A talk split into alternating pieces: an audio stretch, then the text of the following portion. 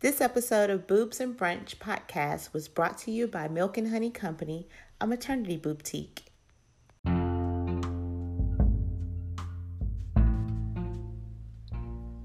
Hello, guys, and welcome to another episode of Boobs and Brunch with Jada Metcalf. I'm so excited to bring you another episode this week, and I hope you tuned in last week to get a little bit of an introduction about what Boobs and Brunch uh, podcast will be all about. Uh, this will basically be a space for breastfeeding families, particular families of color, and beyond, uh, particularly within the fourth trimester. Um, there aren't many spaces online uh, as far as podcasts are concerned that truly include uh, women of color when it comes to pregnancy and breastfeeding. Um, as you know, black women have the highest rates of mortality in the U.S. I mean, the U.S. alone has the highest rates of mortality um, in the world, if I'm not mistaken. And black women are three to four times likely to die during uh, pregnancy, uh, childbirth, complicated relate, uh, childbirth related complications.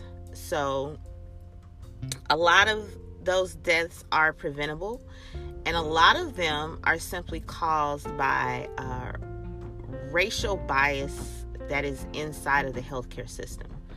Um, our trauma stories are really, really uh, horrific and atrocious. And just the other day, there was another mom that lost her life.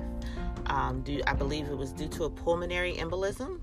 Um, her name is Shamony. I don't know what her last name is, but she passed away uh, literally two weeks after giving birth and after complaining um, of signs to of pain and discomfort and just something not being right to her physicians. And once again, uh, we were ignored. So this space, if it does nothing else, is to encourage you to be as informed as possible, to research uh, your hospital providers, um, their protocols, uh, have your birthing plans, your breastfeeding plans. You want to research your midwives, uh, lactation consultants, uh, perinatal support, birth, labor, doulas, uh, postpartum doulas, pelvic floor therapy, massage therapy, yoga instructors. There, did I forget anybody? If I did, I'm, I'm, I'm sorry. But there are just so many components to having a baby. And it doesn't just start and stop with your OBGYN. Um, we have to become more vigilant and have more of a say in the way that we birth. And our birthing rates are a lot higher when we go through midwives or through healthcare providers that are at least uh, culturally competent when it comes to dealing with black women. So today, I just want to encourage moms to uh, follow your instincts. It's okay to, you know, to feel a certain way because the doctor says something. Um, you want to make sure that you do your research and you do dil- diligence and you know talk with your doctor about how you want your birthing experience to go you know nothing is definite the birth dates aren't definite and how you actually uh, birth isn't definite as all at all um, i definitely i had two c-sections and i definitely did not plan to have two c-sections but unfortunately the first time i had preeclampsia um, it was very high it was about 170 over 60 and I went in for a doctor's visit, and she immediately sent me upstairs, you know, to begin um, the delivery process. So uh, it was very disappointing for me because I feel like I was robbed of that chance to actually birth my babies. Um, and there's still somewhat of a little bit of uh, guilt there but because of my age i was over 35 when i had my children so that's considered advanced maternal age which you have a higher risk of chromosomal disease um, miscarriage you know there are a lot of uh, risks that come with having children um, older but you know i see more positive stories than i do you know bad ones or anything happening so you know, don't let that deter you from having children as well. But we definitely need to make sure that you won't be um, of high risk if you do choose to do a natural route as well. Um, but also, I also want to talk about, you know, peer pressure that we get from other people in our communities, in our um, intimate spaces, whether it's our partners or our parents, um, particularly with our parents and the elders in the community when it comes to breastfeeding.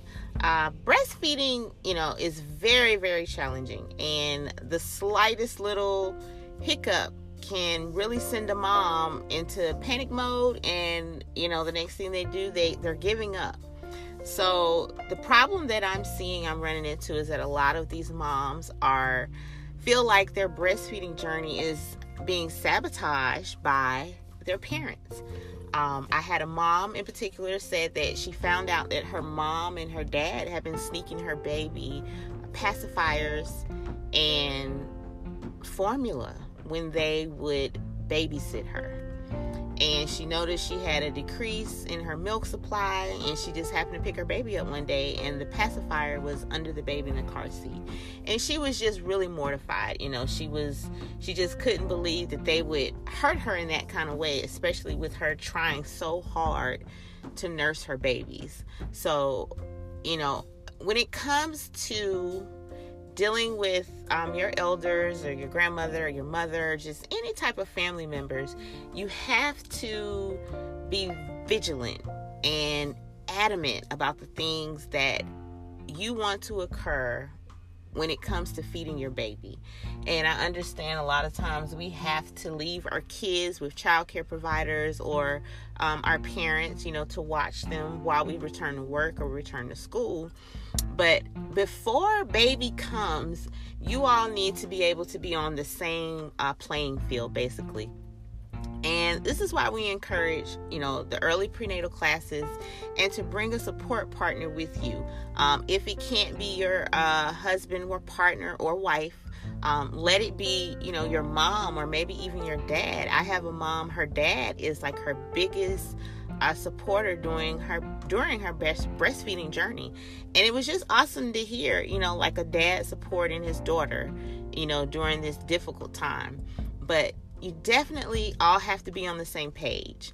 And you have to be stern. You have to lay down the rules because at the end of the day this is your child and you are responsible uh, for the well-being of that child you know. And if anything happens they come looking to you you know as to what happened um, to your baby. And sometimes we may have to get a little stern. It doesn't mean you have to be disrespectful, but you can definitely mean what you say. And sometimes you may have to put limits or boundaries on uh, visitations if they cannot fully cooperate with your breastfeeding plan.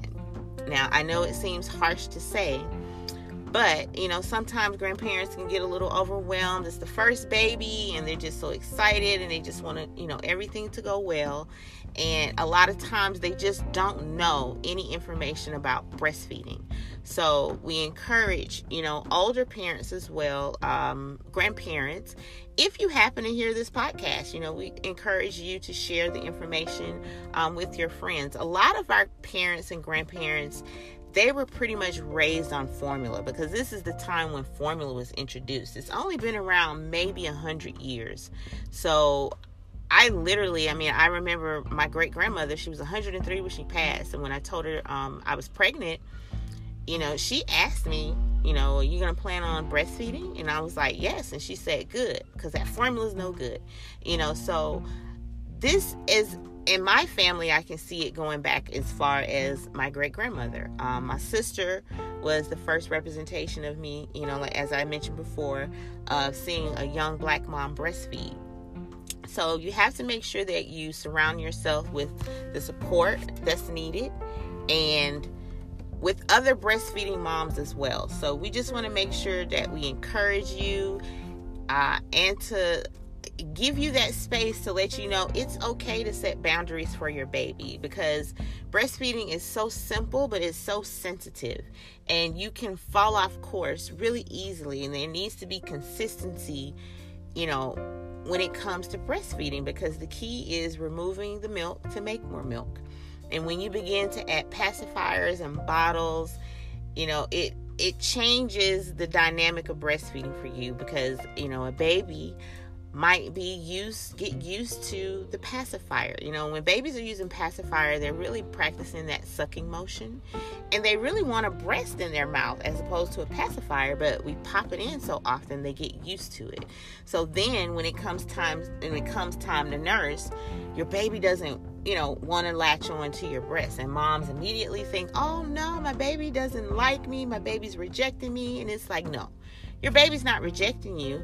He's just a little bit confused. So I like to use a scenario um, for my moms that may be bottle feeding. You know, bottle feeding is a lot easier than sucking milk from the breast. So, would you rather go to the buffet or would you rather sit and be served?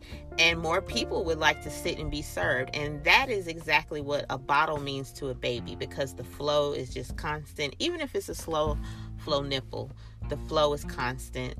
Um, you know, it's not mimicking the nursing, the suck swallow action that babies have. So you need to make sure that you know about paced bottle feeding as well. And this is simply a way that you feed a baby that mimics um, the way that a baby would feed at the breast. And you basically hold the bottle at a 90 degree angle and you hold your baby up while you feed. So if you get a chance uh, to look on YouTube, look up pace bottle feeding. And it takes a little longer to feed baby, but it mimics the motions of breastfeeding. So when it comes time for you to come back to your baby to nurse, it won't be as hard because of course, you know, the flow is not going to come out the same like a bottle. Baby's going to have to work, which is what we need baby to do. We need baby to practice, practice, practice. Okay? So if you guys need help, like I tell my moms all the time, you can call me. I'll come stand next to you and I'll scream at people for you just on your side. But I just wanted to come and give moms that little word of encouragement that, you know, you have to be adamant and you have to be convicted in how you want to breastfeed because it's a consistent routine and you cannot have anything that can throw you off because it'll throw you know your milk supply off as well and it may take a couple days to get it back. And it's not something that we can't fix. For every breastfeeding problem there is a solution okay? So we always want you to keep that in mind that is not you a lot of times it's just something as simple as adjusting the latch and changing the position of your baby so we just want to make sure that you get the evidence based information, that you stay encouraged, and we educate you on the proper information and we affirm the good job that you're doing. Because the fact that you tuned in here means that you have questions or concerns and you're looking for answers. So that makes you a great mom already and you haven't given up and you're still going to stick with it. You know, breastfeeding isn't all or none. You know, we do what we can to fit the lifestyles that we have at the moment. And if we can push it a little further, then we can push it a little further. If not, then we have alternative solutions uh, for you to feed your baby as well as while you breastfeed. So, like I said, there are many options out there, many solutions. You just have to connect with a consultant um, a counselor so that we can you know assess what's going on and to figure out a care plan for your baby and to make sure that your baby is thriving and also that you are thriving as well too. So, do you have any stories? I'd love to hear your stories of, you know, how you may have some family members that just aren't on board with the breastfeeding and you may be a bit of a struggle for you. We love to hear it. Send us a voice message or you can send your story uh, to Boobs and Brunch Podcast and we will be glad to read these stories out. So, like I said, this is the second episode, so we're, you know, basically working out kinks, but I hope you guys will still continue to follow. Um, we're just trying to figure out a format here and how we're going to uh, get the information to you guys on a weekly basis. We'll try, if not, definitely bi weekly on Sundays because we have to have brunch together, right? So, once again, if you have any concerns that you'd like for us to talk about or specific uh, issues that may pertain, pertain to maternal health, we are more than willing to discuss those issues. So, again, email us at boobsandbrunchpodcast.com at gmail.com and I look forward to reading your questions. Have a great day.